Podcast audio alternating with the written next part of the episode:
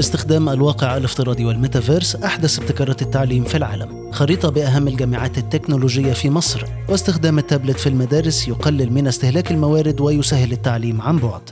أنا هقلل طباعة الكتب هقلل ال resources الحاجات اللي وسط كتير قوي. الطالب هتبقى المعلومة معاه متاحة من كل مكان وأي مكان موجود. صباح التكنولوجيا من جديد. أحدث الأخبار المحلية والعالمية في أول نشرة تكنولوجية مسموعة في مصر. تكنولوج على كل منصات البودكاست. تكنولوج بودكاست برعاية إي فاينانس وإيتيدا. كل عام وأنتم بخير وأهلا بكم في عام دراسي جديد. وبمناسبة هذا العام الجديد تكنولوج أعدت لكم هذه الحلقة الخاصة عن دور التكنولوجيا والتحول الرقمي في رسم خريطة التعليم في مصر حيث يبلغ عدد الطلاب أكثر من 25 مليون طالب ونسبة انتشار الإنترنت تتخطى السبعين في المية.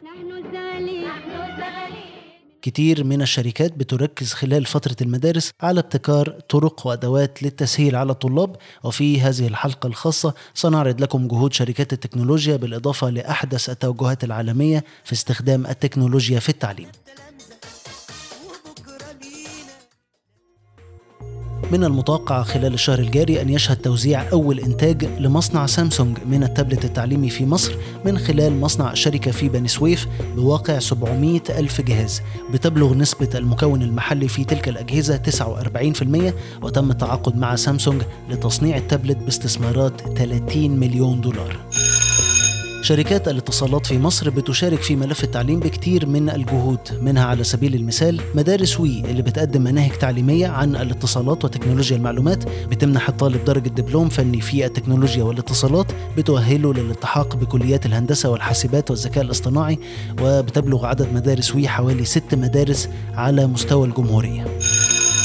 فودافون من ناحيتها بتركز على التعليم من خلال منصة إلكترونية بتحمل اسم تعليمي وفيها دروس توضيحية ومهارات مختلفة للطلاب والمدرسين وحتى لأولياء الأمور. من خلال هذه المنصة بتستهدف فودافون مصر لتنمية المجتمع. الوصول بعدد المستفيدين على المنصة ل 10 مليون مستفيد وبتنفق سنويا حوالي 30 مليون جنيه لتطوير المنصة. ولو كانت منصة تعليمي من تطوير القطاع الخاص فالحكومة عملت خلال الفترة الماضية على إطلاق بنك المعرفة وده من أكبر المشروعات القومية اللي بتهتم بالتعليم في مصر بيستهدف إتاحة كم متنوع من مصادر المعرفة والثقافة مجانا ويحتوي الموقع على أربع بوابات بتشمل بوابة الطلاب والمعلمين وبوابة الأطفال بوابة الباحثين وبوابة القراء. هذا الأمر لا يتوقف فقط عند شركات الاتصالات والقطاع الحكومي فمثلا شركات التوزيع والتجارة منها بي تك أيضا بتنشئ مدارس لتأهيل جيل من تجار التجزئة والمتخصصين في تجارة وتوزيع الأجهزة الإلكترونية.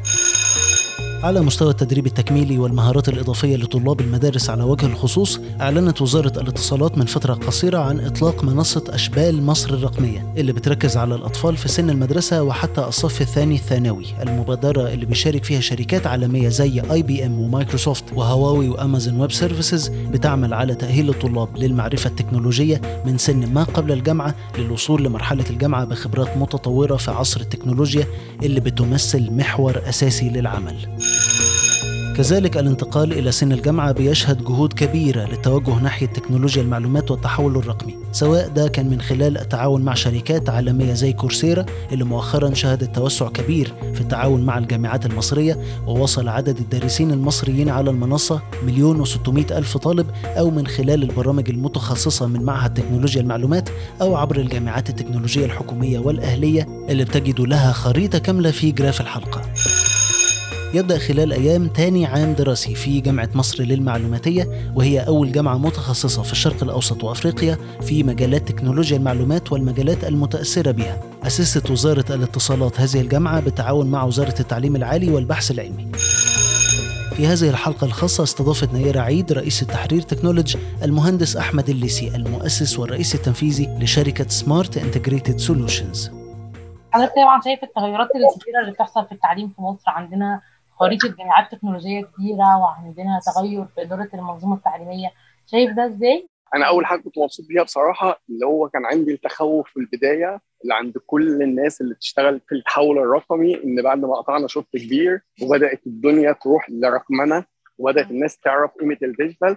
فكنا متخوفين إن تيجي وزارة جديدة ونبدأ خطوة من صفر ونبدأ من جديد مع حاجات جديدة لكن الدكتور رضا أعلن إن هو هيستمر على نفس ال technology arms والخطوات اللي كانت تمت مع الدكتور طارق هو راجل مش بيقول هنتجاهلها. بالعكس طبعا هيعمل enhancement ويضيف الإضافات بتاعته ولكن مع الاحتفاظ بالتطور التكنولوجي ودوت لأن هي ديت خطة الدولة. دي خطة مصر 2030 ورؤية الدولة رايحة لكده فيعني كل الناس تفضل ماشية مع رؤية الدولة. فدي كانت حاجة من ضمن الحاجات اللي كانت كويسة جدا. دي أول خطوة بصراحة مع الحكومة الجديده. طيب اللي بيتم في التغيرات حاليا دلوقتي بدأت الوزاره تعمل enhancement يقدروا يعملوا تنقية للمناهج شايف برضو من الناحيه الثانية التغير في الجامعات. بقى عندنا نسبة كبيرة من الجامعات التكنولوجية الأهلية. وداخل فيها كمان حاجات من القطاع العام أو من الجامعات الحكومية بدأت تعمل أقسام للتكنولوجيا والذكاء الاصطناعي وكده. ده بينم بصراحة على فهم المسؤولين عن القطاع القطاع التعليمي الجامعي تحديدا وعن إن السوق محتاج إيه.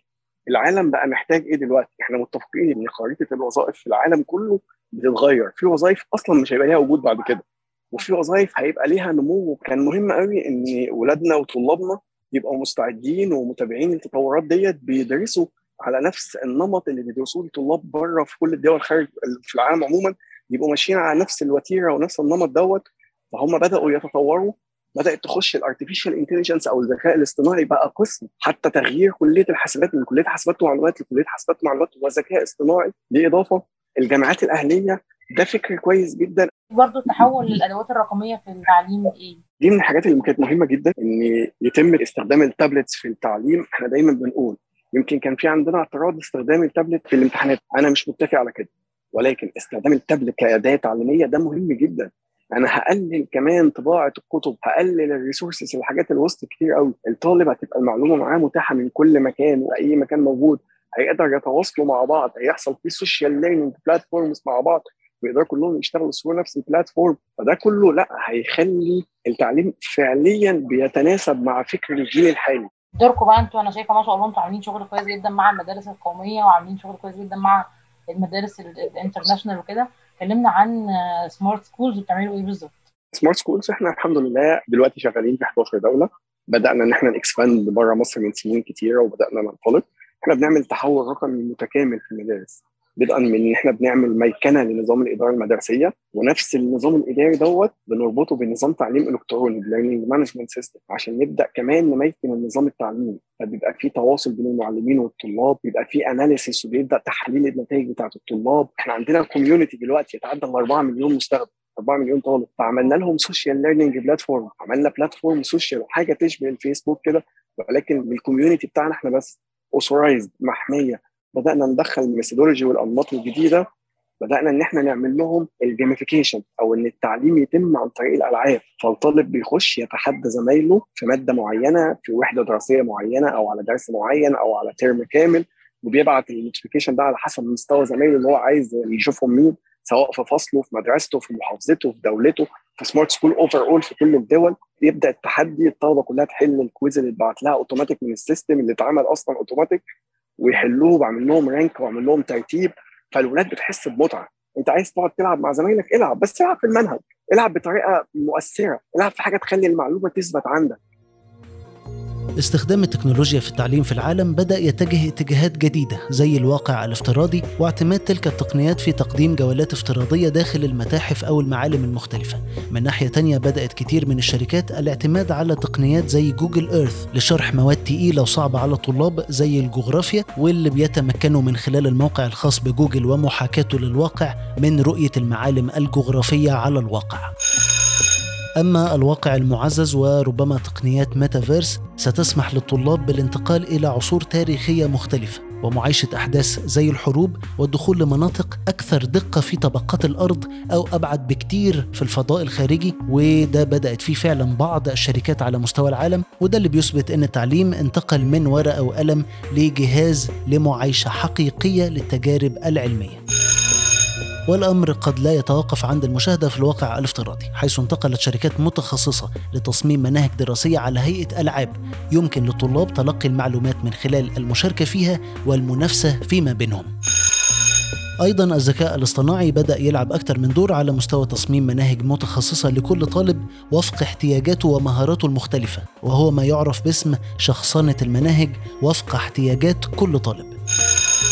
في السنة الماضية سنة 2021 بلغ حجم استثمارات صناديق الاستثمار في الشركات الناشئة اللي بتقدم تكنولوجيات التعليم بلغ حوالي 20 مليار دولار بالمقارنة ب 14 مليار في السنة السابقة ليها 2020 التعليم سيشهد تطور أكبر وباعتباره واحد من أهم الاحتياجات اليومية في العالم فهو من أكثر المجالات تأثرا بالتطور التكنولوجي. تكنولوجي بودكاست برعاية إي فاينانس وإيتيدا أخبار أكثر على تكنولوجي دوت نيوز